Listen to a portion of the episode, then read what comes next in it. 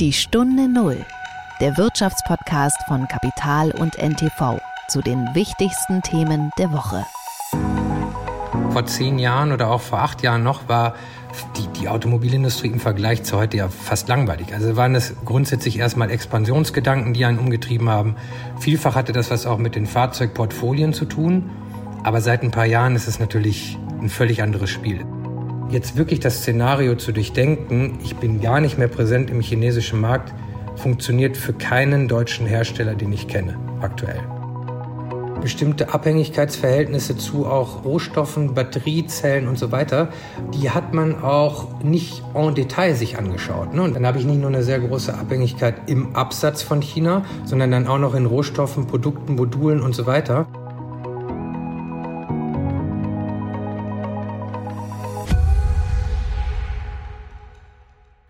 Es ist Freitag, der vierzehnten Juli, und ich freue mich, dass Sie wieder dabei sind, wenn wir starten in eine neue Folge des Podcasts Die Stunde Null. Mein Name ist Nils Kreimeier und ich bin Redakteur des Wirtschaftsmagazins Kapital. Wir möchten in dieser Woche einen Blick auf äh, die Lieblingsbranche der Deutschen werfen. Und die Rede ist natürlich von der Automobilindustrie, von der man ja manchmal den Eindruck hat, dass dieses Land mit ihr steht oder fällt. Ich habe gesprochen mit Jan Burgard, dem Chef und Mitgründer der Berylls Group. Das ist eine auf den Automobilsektor spezialisierte Beratung, und Jan Burgard hat einige sehr spannende Dinge gesagt zur ja, ziemlich schwierigen Lage der Branche, zur etwas paradoxen Situation beim Elektroauto und zur am Horizont drohend heraufziehenden Konkurrenz durch die chinesischen Hersteller. Das war die Woche. Ich weiß nicht, ob Sie, liebe Zuhörerinnen und Zuhörer, einen Twitter-Account haben. Das ist ja so ein bisschen, wenn man so will, das Lieblingsspielzeug der Journalisten und Wissenschaftlerinnen. Und äh, manche neigen ja dazu, das, was sie auf Twitter lesen oder schreiben, mit dem zu verwechseln, was tatsächlich in der großen, weiten Welt geschieht. Das soll aber heute nicht unser Thema sein, sondern eher der geschäftliche Hintergrund dahinter. Twitter gehört ja, das wissen Sie vermutlich, seit Ende vergangenen Jahres dem Star-Unternehmer Elon Musk. Er hat damals vierundvierzig Milliarden Dollar dafür bezahlt, und man hat irgendwie den Eindruck, dass äh, dieses Geschäft beiden nicht wirklich gut getan hat, weder Musk noch Twitter. Ähm, Musk ist nämlich nicht nur diese ganze Stange Geld losgeworden, ist, von der völlig unklar ist, wie er sie jemals wieder reinbekommen will. Ähm, er ist auch mit so einer Mischung aus, wie soll man sagen, verschwörungstheoretischen und t- bis zu komplett irren Äußerungen auf Twitter in der öffentlichen Wahrnehmung zu eigentlich zu einem Kauz mutiert, den viele nicht mehr so ganz ernst nehmen. Und das ist ja für jemanden, der lange als der absolute Megastar in der, in, in, in der Automobilindustrie, aber auch in vielen anderen Branchen galt, äh, eine ziemlich böse Entwicklung. Twitter wiederum hat durch diese sehr erratische Geschäftspolitik Musk offenbar massiv Werbekunden verloren. Die New York Times hat äh, berichtet, dass äh, allein im Mai die Einnahmen zum Beispiel fast sechzig Prozent unter Vorjahr gelegen haben. Äh, und das bei einem Medium, das ja schon vor der Übernahme durch Musk nicht wirklich eine Geldmaschine gewesen ist, sondern immer so ein Problem hatte, tatsächlich in die schwarzen Zahlen zu kommen. Der Marktwert von Twitter ist inzwischen abgestürzt, ganze Abteilungen sind rausgeschmissen worden, und äh, die Lage ist zumindest äh, mit Sicht von außen ziemlich prekär. Da ist es klar, und das ist auch typisch für solche Situationen, dass in dieser Lage Wettbewerber auf den Plan treten, und genau das ist in dieser Woche passiert. Der alte, wie soll man sagen, Mit- und Gegenspieler von Elon Musk, je nachdem, um welche Affäre es gerade geht, nämlich Mark Zuckerberg vom Facebook-Konzern Meta, hat mit Threads ein Konkurrenzprodukt an den Start gebracht. Und weil Threads ähm, an, äh, technisch an das Meta-Netzwerk Instagram angedockt hat, das ja sehr, sehr viele Nutzer hat, hat dieser neue Kurznachrichtendienst auf Anhieb über hundert Millionen Nutzer reingespült bekommen. Das ist schon fast ein Drittel dessen, was für Twitter angenommen wird. Und äh, da Zuckerberg auch äh, Facebook und Instagram schon zu ziemlich gut geölten Umsatzmühlen gemacht hat, gehen eigentlich fast alle Branchenbeobachter davon aus, dass ihm das auch mit Threads ziemlich bald gelingen wird. Und das wäre eine Situation, da säße Elon Musk dann wirklich in der Tinte. Er hätte viel zu viel Geld für eine verlustbringende Plattform ausgegeben, hätte mit merkwürdigen und immer abgedrehteren Äußerungen seinen Ruf ruiniert. Das Schlimmste aber wäre, Elon Musks Image als genialer Unternehmer, der ja bei aller Kritik wirklich auch immer gewesen ist, ist dabei ernsthaft Schaden zu nehmen. Und das ist etwas, was ihm vermutlich nicht einmal seine größten Fans verzeihen können. Die Stunde Null. Das Gespräch. Der Soziologe Ulrich Beck hat ähm, einmal ein Konzept geprägt, das äh, er verbale Aufgeschlossenheit bei gleichzeitiger Verhaltensstarre nannte. Damit gemeint war äh, ursprünglich das gesellschaftliche Verhältnis zwischen Männern und Frauen, da wo zwar alle Zeit über neue Rollenbilder geredet wird, sich aber konkret im Grunde genommen nur wenig tut. Ähm, und das Schöne ist, dass sich dieses Prinzip auch ziemlich gut auf andere Bereiche übertragen lässt. Äh, und dazu gehört ohne Zweifel der Umgang der Deutschen mit dem Auto. Da ist er überall von neuem Denken, weniger Individualverkehr und dem Aufstieg des Elektroautos die Rede. Die Wahrheit aber ist, dass die Neuzulassungen für Pkw wieder in die Höhe schnellen.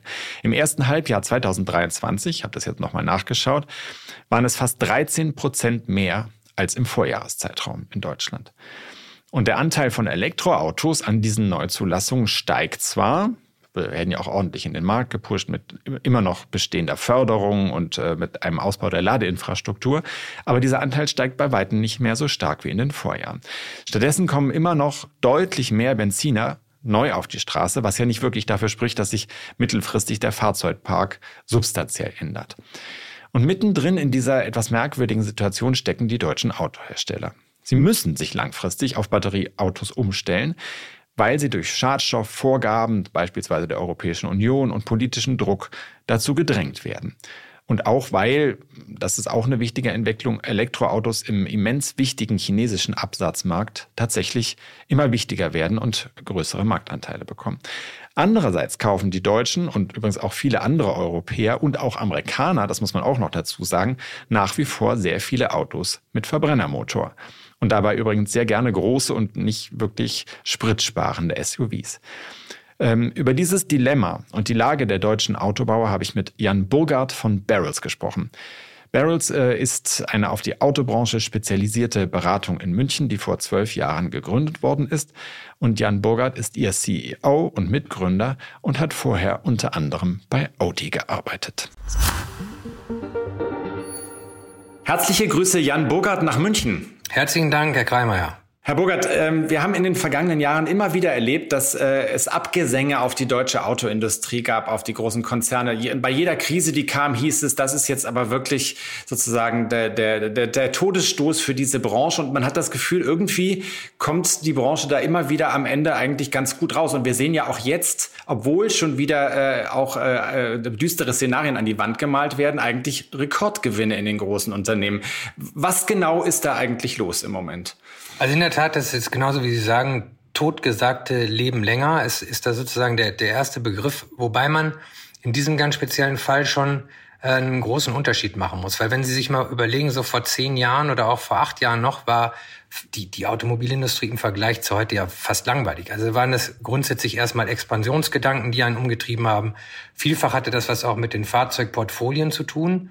Aber seit ein paar Jahren ist es natürlich ein völlig anderes Spiel. Deswegen muss man das, glaube ich, ein bisschen abschichten, auch die Frage, die Sie gestellt haben, weil das schon abhängig ist von dem Segment, in dem ich mich jetzt gerade befinde. Also während jetzt zum Beispiel das Thema Luxus eigentlich ungebrochen positiv und eigentlich auch noch mal positiver ist als vor ein paar Jahren, gibt es schon erste Anzeichen jetzt im sogenannten Premium-Segment, wo wir eher im Oligopol deutschlandseitig unterwegs waren, dass es da schon auch, können wir nachher noch mal drüber sprechen, in China äh, Probleme geben wird. Was richtig äh, im Problem steht, ist aktuell das Volumensegment. Und, äh, und das ist schon so, dass man das ernst nehmen muss. Also wenn ich das jetzt versuche, als Hersteller auszusitzen, äh, dann wird mir das nicht positiv gelingen, äh, weil alleine meine Abhängigkeit zu China viel zu groß ist. Also das, was wir jetzt sehen, ist ernst. Und äh, da muss man sich auch mit beschäftigen. Wenn man da auf seinen aktuellen Strukturen, Prozessen und Organisationen verharrt, äh, dann wird man da wahrscheinlich das Nachsehen haben. Dann gehen wir doch diese äh, apokalyptischen Reiter, wenn man so will, mal durch. Also äh, wir haben auf der einen Seite eine wachsende Konkurrenz aus China. Sie haben das angesprochen. Äh, wir haben aber auch ein Energiekostenproblem für die deutsche Industrie ähm, und wahrscheinlich so ein strukturelles Problem äh, in der Elektromobilität, dass möglicherweise manche Unternehmen da zu spät eingestiegen sind. Sehe ich das falsch? Nee, ist absolut richtig. Also um nochmal Bezug zu nehmen auf Ihre erste Frage, in der Tat, vielleicht fangen wir da mal mit an, Ähm, sind die Zahlen ja in den in vielen Fällen noch extrem gut. Da muss man sich natürlich die Frage stellen, auch warum ist denn das eigentlich so? Und wenn Sie da mal eintauchen, dann stellt man schon fest, dass die Zahlen deswegen noch gut sind, weil man dann auch natürlich durch Corona eine gewisse Preisstabilität an den Tag legen konnte. Das hing auch damit zusammen, dass wir eben Shortages hatten im Markt, führt immer dazu, Begehrlichkeit, ich muss warten und so weiter. Das hatte ich dann in höherwertige Fahrzeuge umgemünzt. Die baue ich als erstes und die verkaufe ich auch. Und wenn man die zu einem hohen Preis verkaufen kann, dann brauche ich natürlich nicht so viele Fahrzeuge im Absatz, um eine sehr, sehr hohe E B I T-Qualität dann zu erreichen. Das war jetzt erstmal ein Effekt, ähm, den wir da in den letzten Jahren gesehen haben. Und, ähm, und dazu kommt, dass wir in China aktuell immer noch sehr, sehr gute Zahlen sehen, aber auf der Verbrennerseite. Ne? Das heißt, ich habe einen sehr, sehr großen Markt und ich bin immer noch äh, bekannt als die, dasjenige Land, was sehr, sehr gute Verbrenner, also insbesondere auch im Premium- und Luxusumfeld, dann verkauft. Aber wir sehen schwächelnde Zahlen äh, jetzt gerade in dem überproportional wachsenden Segment der B E Vs in China. Und wenn Sie da jetzt im Moment dann mal reinschauen, dann ist das, was sich jetzt gerade anbahnt, wenn sozusagen der Verbrennungsmotor zahlenmäßig schrumpft, B E V steigt, ich nicht das richtige Angebot habe, dann sieht das zwar im Moment noch gut aus, aber das wird dann in ein, zwei Jahren eben nicht mehr gut aussehen. Deswegen sollte man sich da im Moment nicht täuschen lassen und sollte das Geld, was man verdient, auch tunlichst in die Dinge rein investieren, die einem im Moment fehlen, was aber jetzt ehrlich gesagt auch passiert. Die große Frage ist nur, schaffe ich das schnell genug, vor dem Hintergrund, dass eben Entwicklungszeit immer noch achtundvierzig Monate plus ist. Sie sagen, da wird tatsächlich jetzt auch investiert an diesen neuralgischen Punkten. Können Sie da noch mal ein bisschen weiter ausholen? Also wo sehen Sie da tatsächlich jetzt eine Reaktion auch der Industrie? Also natürlich ist es so, also wir, wir, wir reden über völlig unterschiedliche Dinge. Ne? Erstens mal brauche ich natürlich ein, ein Angebotsportfolio im Sinne von Fahrzeugen. Das wissen wir beide selber. Teilweise waren wir jetzt zum Beispiel auf der B M W-Seite sehr weit. Ne? Wenn wir uns an den i drei und so weiter erinnern, dann ist alles Mögliche passiert. Wir sind so ein bisschen in der Entwicklungsgeschwindigkeit runtergegangen, äh, um jetzt natürlich gerade durch Tesla getrieben zu sehen, wir haben nicht das richtige Angebot. Wir haben uns dann teilweise auf drei unterschiedliche an, äh, Antriebsformen konzentriert, Verbrenner, Hybrid und B E V. Da muss man irgendwann auch sehen, wenn ich die ganzen Entwicklungen aus dem Cash zahlen muss, weil ich nicht so erfolgreich am Kapitalmarkt bin, muss ich mich irgendwann auf bestimmte Dinge konzentrieren. Dann haben wir natürlich, haben Sie eben angedeutet, auch durch die Politik gesagt, wir konzentrieren jetzt uns auf rein batterieelektrische Fahrzeuge. Und dann dauert das natürlich, bis ich irgendwo sage, ich muss mein Verbrennerportfolio pflegen, ich muss neue Plattformen entwickeln, ich muss in meinem Unternehmen die Organisation drehen und ich brauche halt vier Jahre und mehr, damit diese Fahrzeuge am Markt sichtbar werden. Und da sind wir, was jetzt die deutschen Hersteller angeht, mehr oder weniger erfolgreich. Da gibt es schon diejenigen, jetzt zum Beispiel auch im Premium-Umfeld, die sind da erfolgreicher. Wo wir nicht so erfolgreich sind aktuell, ist im Volumensegment, weil es da natürlich auch sehr, sehr viel Wettbewerber gibt, die in den letzten, insbesondere in den letzten drei Jahren eine sehr hohe Entwicklungsgeschwindigkeit an den Tag gelegt haben. Das ist schon mal das Thema Portfolio. Da sind wir damit beschäftigt aufzuholen, aber wenn Sie sich mal die gesamten Portfolien anschauen, dann haben wir nur an unterschiedlichen Stellen aktuell wirklich ein Angebot gegenüber breites Angebot von Wettbewerbern. Warum ist das dann so, dass man sagt, wenn ich ein Angebot als B E V habe, ist das dann vielleicht auch nicht erfolgreich? Hängt damit zusammen, wenn wir nochmal das China-Beispiel nehmen, dann sind die zum Beispiel digitalen Dienste nicht so, wie sich die Kunden das vorstellen. Insbesondere ein batterieelektrisches Fahrzeug ist natürlich durch ähm, digitale Dienste aufgefordert zu verstehen, wo ist jetzt eigentlich die nächste Ladestation. Ich brauche also faktisch Dienste, die ich früher bei einem Verbrenner hätte gut gefunden, aber nicht unbedingt benötigt hätte. Und dazu sind die Chinesen beispielsweise auch noch so, ähm, also die haben ein so hohes Anforderungsprofil, was das Thema Integration vom Smartphone, von chinesischen Apps wie WeChat und so weiter angeht, die Sprache Mandarin et cetera, dass aktuell die chinesischen Hersteller in China besser in der Lage sind, diese Anforderungen auch zu erfüllen. Und deswegen kämpfen wir gerade da an mehreren Fronten. Digitale Services, also Infotainment, Entertainment, das Fahrzeug selber, die Reichweite, Batterien kommen aus China. Das heißt, viele, viele unterschiedliche Dinge, die wir vorher, früher selber in der Hand hatten, sind wir jetzt abhängig eigentlich von anderen und müssen jetzt sehr stark aufholen. Und das kann ich durch Geld nur bedingt machen. Im Moment fehlt mir einfach die Zeit.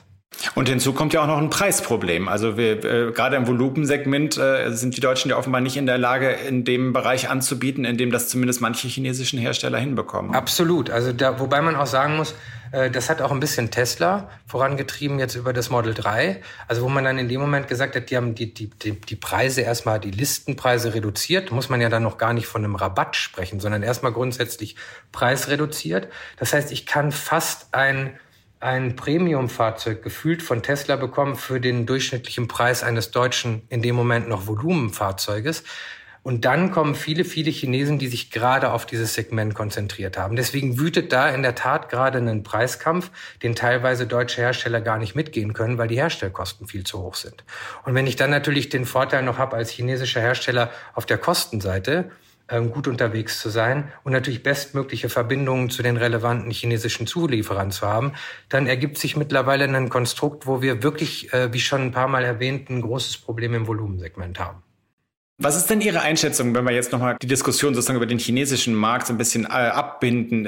Gibt es da noch eine Chance oder ist dieser Zug schon abgefahren? Oder sehen Sie da schon eine, eine Entwicklungsmöglichkeit noch? Also der Zug, der, der kann nicht abgefahren sein. Also bei Unternehmen, die dreißig Prozent plus Abhängigkeit haben, was die Absatzzahlen angeht im chinesischen Markt. Jetzt mal im Vergleich zu den U S-amerikanischen Herstellern, wo man jetzt sagt, damals hat man das noch ein bisschen belächelt mit einstelligen Absatzzahlen. Heute können die mal froh sein, dass sie nur einstellige Absatzzahlen haben, weil da bietet sich vielleicht noch die Alternative zu sagen, ich schaue mal in den anderen Ländern der Welt, ob ich das nicht kompensieren kann. Wenn sie aber ein Drittel und mehr Absatzabhängigkeit haben äh, zu einem chinesischen Markt, dann bietet sich die Möglichkeit gar nicht. Wenn man das mal ausrechnet, was heißt das, wenn ich mich da über x Prozent rausziehe, bei den Abhängigkeitsstrukturen überlebt das äh, einen Hersteller in der Form gar nicht. Natürlich muss man so oder so Abhängigkeiten reduzieren und zu versuchen, auf an, in anderen Ländern gelingt ja auch gerade wie im U S-amerikanischen Markt, die Absätze zu erhöhen. Aber jetzt wirklich das Szenario zu durchdenken, ich bin gar nicht mehr präsent im chinesischen Markt, funktioniert für keinen deutschen Hersteller, den ich kenne, aktuell. Wenn man äh, den Blick umdreht, wir haben jetzt äh, gesprochen über die Aussichten der deutschen Unternehmen auf dem chinesischen Markt. In den vergangenen Monaten ist auch viel darüber diskutiert worden, welche Aussichten wiederum chinesische Hersteller in Deutschland haben. Das ist ja auch keine ganz neue Debatte, das haben wir auch immer wieder gehabt. Viele Anläufe sind äh, gescheitert. Jetzt gibt es neue Anläufe von verschiedenen Anbietern. Äh, wie groß sehen Sie die Chancen, dass äh, die Chinesen tatsächlich eine Möglichkeit haben, in diesen ja doch sehr schwierigen Automarkt vorzudringen? Also wir haben immer so etwa vierhundert chinesische O E Ms gesehen, ne? Also Startups, alle möglichen äh, unterschiedlichen Unternehmen, die sich jetzt mit batterieelektrischen Fahrzeugen beschäftigen. Und der Abgesang auf diese ähm, Unternehmen ist extrem hoch und davon gibt es jetzt vielleicht noch zweihundert. Und das, was da jetzt gerade über die Entwicklung passiert, wird das auch noch drastisch reduzieren. Und wir haben natürlich auch viele Unternehmen wie iWays zum Beispiel gesehen, die jetzt schon gescheitert sind, äh, würde ich jetzt auch sagen, liegt jetzt nicht zwingend nur an der Produktsubstanz, sondern auch an dem Vertriebsansatz, den man über einen Elektronikdealer dann gewählt hat. Das mag vielleicht nicht der richtige Ansatz sein und es werden auch noch weitere scheitern. Ich habe nur diese Zahl von zweihundert gesagt, weil die Wahrscheinlichkeit natürlich relativ groß ist, dass ein paar durchkommen. Na, und wenn ich jetzt zweihundert habe und zehn durchkommen, ist mein Problem schon relativ groß. Ähm, die aktuellen sehr homöopathischen Dosen, die man jetzt äh, auf dem, auf dem deutschen Markt an chinesischen Fahrzeugen sieht, da gibt's schon ein paar, die witzigerweise dann eher mit M G oder Polestar dann eher Europa anmutenden, zumindest mal Namenswurzeln und so weiter haben. Aber trotzdem stecken Chinesen dahinter. Es gibt Unternehmen wie N I O, die schon relativ lange da sind. Man fragt sich immer, wieso sind denn die jetzt eigentlich nicht erfolgreich, wenn die so erfolgreich sind im chinesischen Markt? Der Punkt ist, aktuell versucht man im Binnenmarkt natürlich die Marktanteile zu bekommen. Und auch die europäischen und, und, und auch sonstigen Hersteller da eigentlich einen entsprechenden Kampf zu verwickeln. Die Aktivitäten, die hier stattfinden, da macht man mal, also ich würde sagen, mit mehr oder weniger Ernst bereitet man eigentlich für die nächsten Jahre die Infrastrukturen und so weiter vor. Sie sehen das ja selber, ich brauche Händler, ich brauche Wartung und so weiter. Das ist jetzt nun mal nicht da. Und deswegen, wenn ich das Geld nicht zur Verfügung stelle, um die Infrastruktur aufzubauen, dann verkaufe ich das Auto ein einziges Mal. Dementsprechend muss ich natürlich vielleicht zwei, drei Jahre warten, Klammer auf. Und das ist generell eine chinesische Strategie, wenn ich mir den fünfzig-Jahres-Plan anschaue, dass es da nicht auf den einen Tag an- ankommt, Klammer zu, sondern vielleicht lasse ich mir dann ein, zwei Jahre mehr Zeit. Dann werden natürlich öffentlich finanzierte Unternehmen wie N I O vielleicht dann auch Probleme bekommen, aber es werden ein paar durchkommen. Und die aktuellen Nichterfolge der Chinesen, die sollten nicht darüber hinwegtäuschen, dass das ein ernsthaftes Thema in zwei bis drei Jahren wird, insbesondere in dem fünfundzwanzigtausend Euro Budget drunter Segment, weil wir nämlich nicht wahnsinnig viel dem Ganzen entgegenzusetzen haben, weil wir eher darauf fokussiert sind auf fünfundzwanzigtausend plus. Deswegen aktuell würde ich sagen, ähm, kann man sich das Ganze noch anschauen und dann sieht man auch keinen Erfolg oder noch nicht großen Erfolg. Das sollte nicht darüber hinwegtäuschen, dass man das nicht weglachen kann, äh, wie, wie vor zwanzig Jahren zum Beispiel, sondern das wird ein ernsthaftes Problem in zwei bis drei Jahren. Das heißt, was wir im Moment sehen, ist im Grunde genommen so eine, da wird das Feld bestellt äh, und vorbereitet. Da, da kann noch gar nicht mehr kommen, weil, weil die äh, Voraussetzungen dafür noch nicht da sind, aber die werden gerade geschaffen. Das, das sehe ich absolut so, weil es gibt ja auch keine großartigen Alternativen für die Chinesen. Also ein, ein Markteintritt in die U S A ist nicht möglich. Der Swing, den typischerweise die chinesischen Produkte über Afrika oder sowas nehmen, um da Scale aufzubauen, kann in dem Fall nicht stattfinden, weil der Markt in Afrika oder die Märkte in Afrika noch teilweise zu klein sind. Also geht es natürlich vordergründig darum, genauso wie Sie sagen, das Feld zu bestellen in Europa. Und das macht man dann entsprechend nicht mit einem Big Bang, also wie das jetzt vielleicht die Amerikaner machen, sondern man macht das ein bisschen ruhiger. Einige der chinesischen Hersteller werden gezwungen sein, weil wenn ich ein I P O mache und gerade Geld verbrenne, dann äh, kann ich natürlich äh, nicht weiter warten auf das, was denn da kommen mag, sondern da werden wir noch einige Angriffe sehen, aber vielleicht auch das ein oder andere scheitern. Aber äh, so Unternehmen wie B Y D beispielsweise, die sind natürlich absolut ernst zu nehmen. Das sind keine Traditionalisten, haben aber lange Wurzeln, haben sich total darauf konzentriert, aber auch günstige Fahrzeuge mit entsprechenden Herstellkosten anzubieten. Viel Auto für wenig Geld und das ist schon was, was der europäische Markt auf der B E V-Seite braucht, wie eben gesagt. Deswegen würde ich die definitiv nicht absingen. Das heißt aber auch, wenn, wenn diese Analyse stimmt, dass die heimischen Platzhirsche hier auch noch ein bisschen mehr Zeit haben, sozusagen auf diese Offensive zu reagieren, zumindest was den Heimatmarkt angeht. Und das ist auch total, also das erstens mal richtig und auch total wichtig, weil im Moment hat man den Eindruck, dass man, ich will nicht sagen kopflos, aber Ähm, nicht, nicht mit den richtigen Prioritäten versucht, alles zu bekämpfen. Und das kann einem natürlich nicht gelingen, sondern man muss schon irgendwie die unterschiedlichen Probleme prioritär abschichten und auch schauen, wo stecke ich jetzt mein Geld rein. Und aktuell ist es zum Beispiel so, dass ich manchmal das Gefühl habe, dass bestimmte Dinge, die ein absolutes Asset sind im Markt, also zum Beispiel Dealer auch zu haben. Sie sehen selber bei Great Wall, wie schwierig das aktuell ist, überhaupt ähm, die Dealer und so weiter in Kooperationen und Verträgen aufzubauen. Das ist das größte Asset, was ich gerade habe im Markt, äh, mit dem ich möglicherweise auch ein bisschen fahrlässig umgehe, wenn ich mir anschaue, dass der ein oder andere immer noch daran interessiert ist, Own Retail weiter zu verkaufen. Also ich persönlich halte physischen Retail, je höher ich eigentlich in der Preisstruktur gehe, umso wichtiger. Und das, sich darauf zu fokussieren, ähm, äh, die eigene Organisation in Frage zu stellen, Entwicklungsprozesse zu beschleunigen, die Herstellkosten in den Griff zu bekommen, das Portfolio auch zu verbessern, das wird dazu führen, dass, ähm, dass wir den europäischen Markt auch gut verteidigen können. Aber der wesentliche Punkt, kurzfristig, der wird im Moment in China entschieden. Und wenn mir die Grundlage genommen wird, fehlt mir natürlich das Geld, um hier auch in Europa den entsprechenden Verteidigungskampf zu führen. Und deswegen ist die erste Priorität meines Erachtens nach für die meisten Hersteller der Binnenmarkt in China.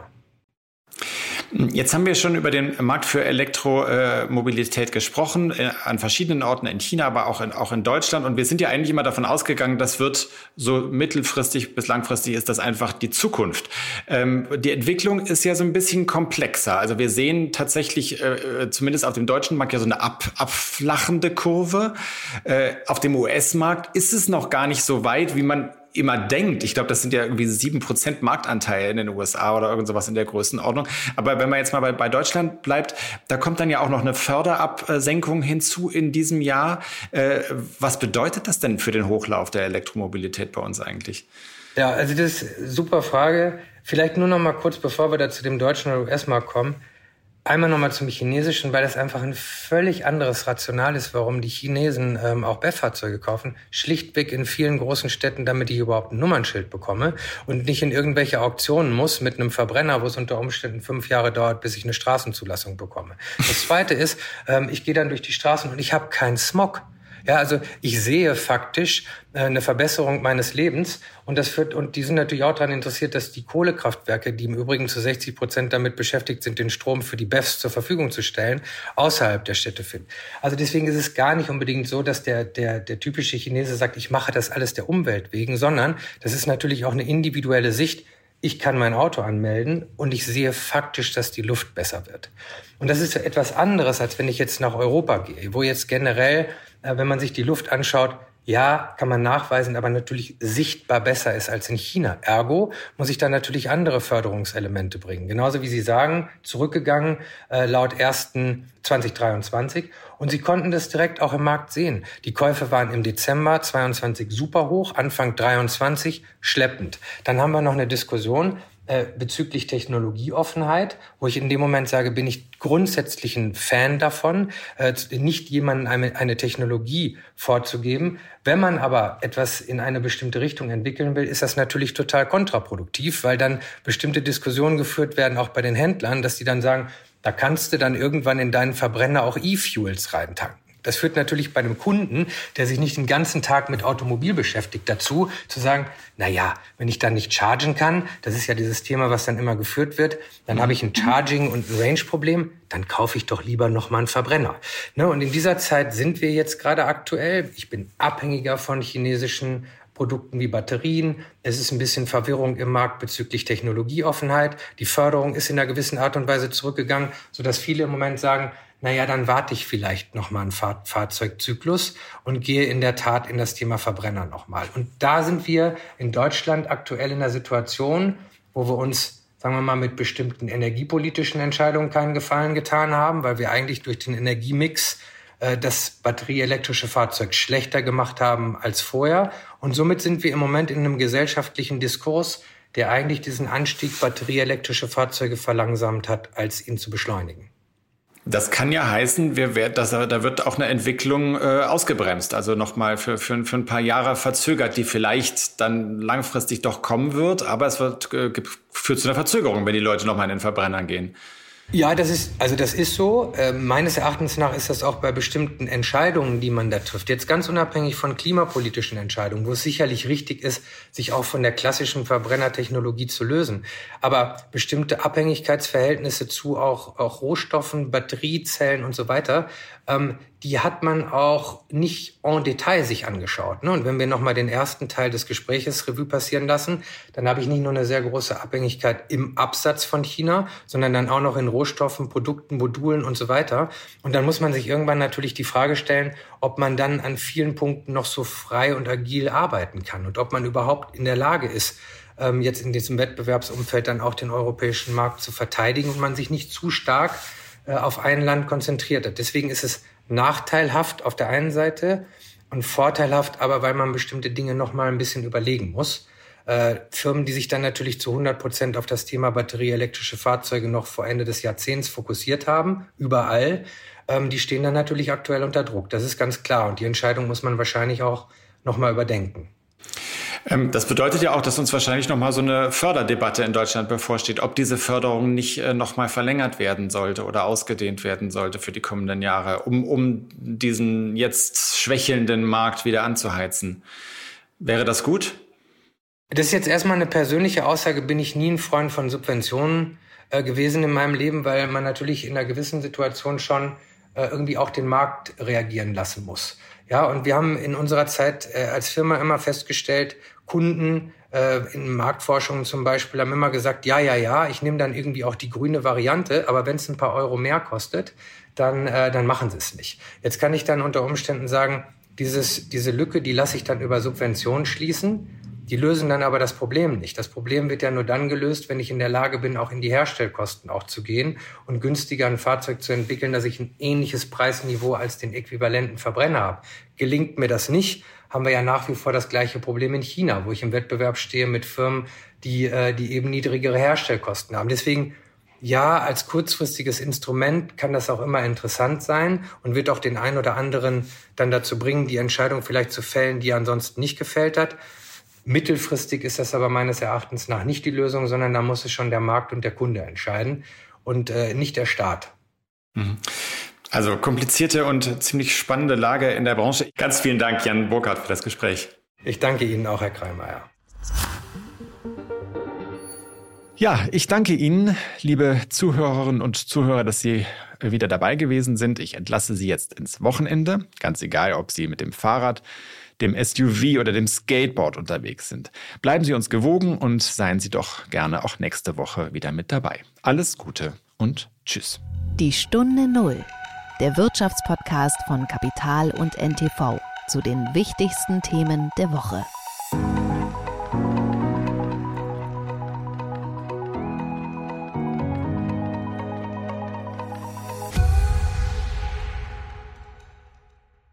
Dieser Podcast ist eine Produktion der Audio Alliance.